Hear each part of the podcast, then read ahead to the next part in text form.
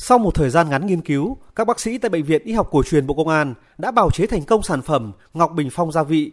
Những thành phần trong loại thuốc này được bào chế từ thảo dược thiên nhiên, có tác dụng giúp người sử dụng nâng cao sức khỏe trước, trong và sau điều trị và ức chế sự nhân lên của virus cho bệnh nhân nhiễm virus SARS-CoV-2.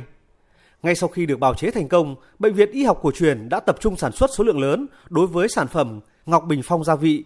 Hơn 4.000 túi thuốc thành phẩm trong giai đoạn đầu đã được bệnh viện kịp thời cung cấp miễn phí đến các bệnh nhân tại Bệnh viện Giã chiến tỉnh Bắc Giang. Với mong muốn, sản phẩm y học cổ truyền này sẽ góp một phần nhỏ để cùng với Bắc Giang sớm đẩy lùi dịch bệnh và người dân được bảo vệ sức khỏe an toàn. Trung tá bác sĩ Nguyễn Thị Huệ, Bệnh viện Y học cổ truyền, Bộ Công an cho biết. Ngọc Bình Phong là một bài thuốc cổ phương có tác dụng ờ, bổ khí huyết, ờ, rồi nâng cao thể trạng, có tác dụng là phòng bệnh và ức chế sự nhân lên của virus. Trong những ngày vừa qua thì ờ, cùng với ờ, các đồng nghiệp tại bệnh viện, ờ, chúng tôi đã ngày đêm tìm ra một cái công thức phù hợp nhất để làm sao cái sản phẩm đó đưa ra cộng đồng đưa đến các bệnh viện giã chiến giúp cho các bệnh nhân nhanh bình phục cũng nâng cao thể trạng của đồng nghiệp của chúng tôi trên tuyến đầu chống dịch. Đại tá bác sĩ Lê Thị Hoài Anh, Phó Giám đốc Bệnh viện Y học cổ truyền Bộ Công an cho biết, cùng với sản phẩm Ngọc Bình Phong gia vị, Bệnh viện Y học cổ truyền Bộ Công an cũng đang bào chế một số sản phẩm khác trong hỗ trợ điều trị như bạch địa căn, siro viêm họng, siro dưỡng âm bổ phế, thập toàn đại bổ. Trong giai đoạn toàn phát bệnh ở mức độ vừa, sản phẩm siro dưỡng âm bổ phế của Bệnh viện Y học cổ truyền Bộ Công an cũng đang được đưa vào sử dụng. Những sản phẩm này đã nhận được sự đánh giá cao từ Cục Quản lý Y Dược cổ truyền Bộ Y tế. Chúng tôi cũng xác định là bệnh viện giã chiến đấy là 600 giường, cộng với đội ngũ y bác sĩ phục vụ hiện giờ là hơn 200. Mỗi ngày một người một ngày thì đã uống hai túi sáng chiều. Thì hiện giờ bệnh viện đang làm dưới dạng thuốc sắc. Thế còn trong quá trình này thì chúng tôi vẫn có một cái lộ trình nghiên cứu để sản xuất cái dạng viên nén hoặc là viên nang để cho bệnh nhân dùng nó dễ. Trong cái lộ trình nghiên cứu thì chúng tôi chế cái dạng chế phẩm nó, nó phù hợp hơn để bệnh nhân người ta uống. Chúng tôi sẽ làm tất cả cái trong một dây chuyền khép kín đảm bảo vệ sinh an toàn theo đúng các quy định của Bộ Y tế. Hiện, Bộ Y tế đã đồng ý đưa vào sử dụng thuốc cổ truyền cùng với ứng dụng phương pháp y học cổ truyền trong phòng và hỗ trợ điều trị viêm đường hô hấp cấp do SARS-CoV-2, tùy vào tình trạng bệnh lý và diễn biến của bệnh nhân để sử dụng thuốc phù hợp theo từng giai đoạn cụ thể.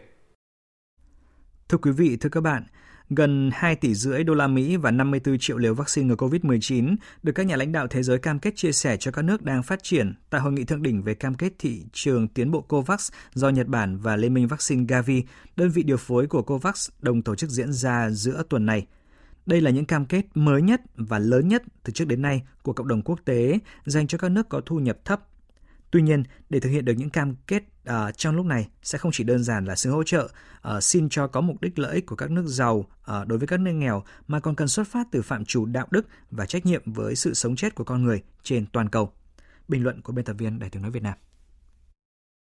Chia sẻ công bằng và trách nhiệm đó là từ khóa được nhắc tới nhiều lần nhất trong các chương trình nghị sự của thế giới suốt vài tuần qua. Từ cấp độ khu vực như Hội nghị Thượng đỉnh Liên minh châu Âu, Hội nghị Bộ trưởng G7 cho đến cấp độ toàn cầu như Liên Hợp Quốc. Và thậm chí nó cũng là chủ đề của nhiều cuộc gặp thượng đỉnh song phương. Câu chuyện chia sẻ công bằng đối với nguồn vaccine ngừa COVID-19 lại tiếp tục nóng lên tại hội nghị thượng đỉnh về cam kết thị trường tiến bộ COVAX diễn ra giữa tuần này.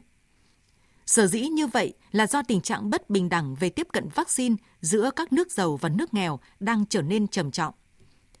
Tổng thống Pháp Macron đã mô tả con số tỷ lệ 0,3% người dân được tiêm chủng ở các nước có thu nhập thấp với 83% ở các nước có thu nhập cao là không thể chấp nhận được. Ngoài ra, sự bất bình cũng gia tăng khi các nước giàu tiếp tục tích trữ dư thừa vaccine, trong khi các nước nghèo lại không thể tiếp cận được nguồn sản xuất. Ví dụ như Liên minh châu Âu đã đặt mua tới 4 tỷ 400 triệu liều vaccine trong vòng 2 năm tới, nhiều hơn gấp 10 lần con số 450 triệu dân của khối này. Mỹ đến nay đã sản xuất được gần 270 triệu liều để tiêm cho 99% dân số và đặt thêm 800 triệu liều, hơn gấp đôi dân số của nước này trong năm tới. Đã đến lúc các nước giàu cần nhận thức rõ ràng về nghịch lý này và sửa sai bằng cách thực hiện các kế hoạch chia sẻ nguồn lực vaccine có trách nhiệm. Trong cuộc họp thượng đỉnh Liên minh châu Âu cuối tuần trước, khối này đã cam kết chia sẻ 100 triệu liều vaccine ngừa COVID-19 cho các nước nghèo. Ngay sau đó, hôm mùng 2 tháng 6, Tổng thống Mỹ Biden cũng công bố kế hoạch 80 triệu liều vaccine ra toàn cầu. Thế nhưng, cam kết là một chuyện, thực hiện đầy đủ các cam kết cũng không phải điều dễ dàng. Việc tích trữ dư thừa vaccine đã có từ nhiều tháng qua. Thế nhưng, hầu hết các quốc gia giàu có đã bỏ qua nhiều tiếng nói kêu gọi chia sẻ nguồn lực vaccine ngừa COVID-19. Nguyên nhân là tồn tại những quan điểm về chủ nghĩa dân tộc vaccine và thực hiện cơ chế chia sẻ mang tính lợi ích. Rất ít các nước giàu sử dụng cơ chế chia sẻ vaccine thông qua COVAX, nơi tập hợp nỗ lực vaccine toàn cầu và phân phối công bằng theo cơ chế mà các nước giàu bù đắp chi phí vaccine cho những nước nghèo. Chính sự chậm trễ, do dự có tính toán này đã khiến cho dịch bệnh bùng phát trở lại. Làn sóng thứ hai, thứ ba và thậm chí là thứ tư đã xuất hiện ở nhiều nước, đặc biệt là những nước có tỷ lệ tiêm chủng ít khiến hàng triệu người nhiễm bệnh, hàng nghìn người tử vong. Các chuyên gia y tế của trường đại học Duke, Mỹ đã lên tiếng cảnh báo. Nếu các nước giàu tiếp tục tích trữ vaccine, dịch bệnh có thể kéo dài tới 7 năm nữa. Viễn cảnh hàng tỷ người đang phải chờ đợi nhiều năm để được tiêm chủng gây ra mối đe dọa sức khỏe cho ngay cả những quốc gia giàu. Các biến thể SARS-CoV-2 mới ngày càng nguy hiểm, có thể làm giảm tác dụng của vaccine. Có nghĩa là ngay cả những người được tiêm chủng cũng bị nhiễm lại. Đã đến lúc các nước giàu phải nhận ra được sự bất hợp lý này và cần chia sẻ nguồn vaccine một cách có trách nhiệm. Không chỉ là hỗ trợ theo cơ chế xin cho với những mục tiêu chính trị, mà hơn thế là xuất phát từ giá trị đạo đức vì cuộc sống của con người. Và chương trình COVAX chính là một trong những cơ chế thực hiện sự công bằng đó. Một thực tế hiển hiện rằng quá trình toàn cầu hóa là sợi dây ràng buộc kết nối cả thế giới. Không một quốc gia đơn lẻ nào có thể loại trừ được dịch bệnh, ngay cả là quốc gia có tiềm lực kinh tế mạnh nhất. Và điều đó cũng đồng nghĩa, đại dịch COVID-19 cũng sẽ không kết thúc cho đến khi tất cả mọi người trên thế giới được tiếp cận vaccine.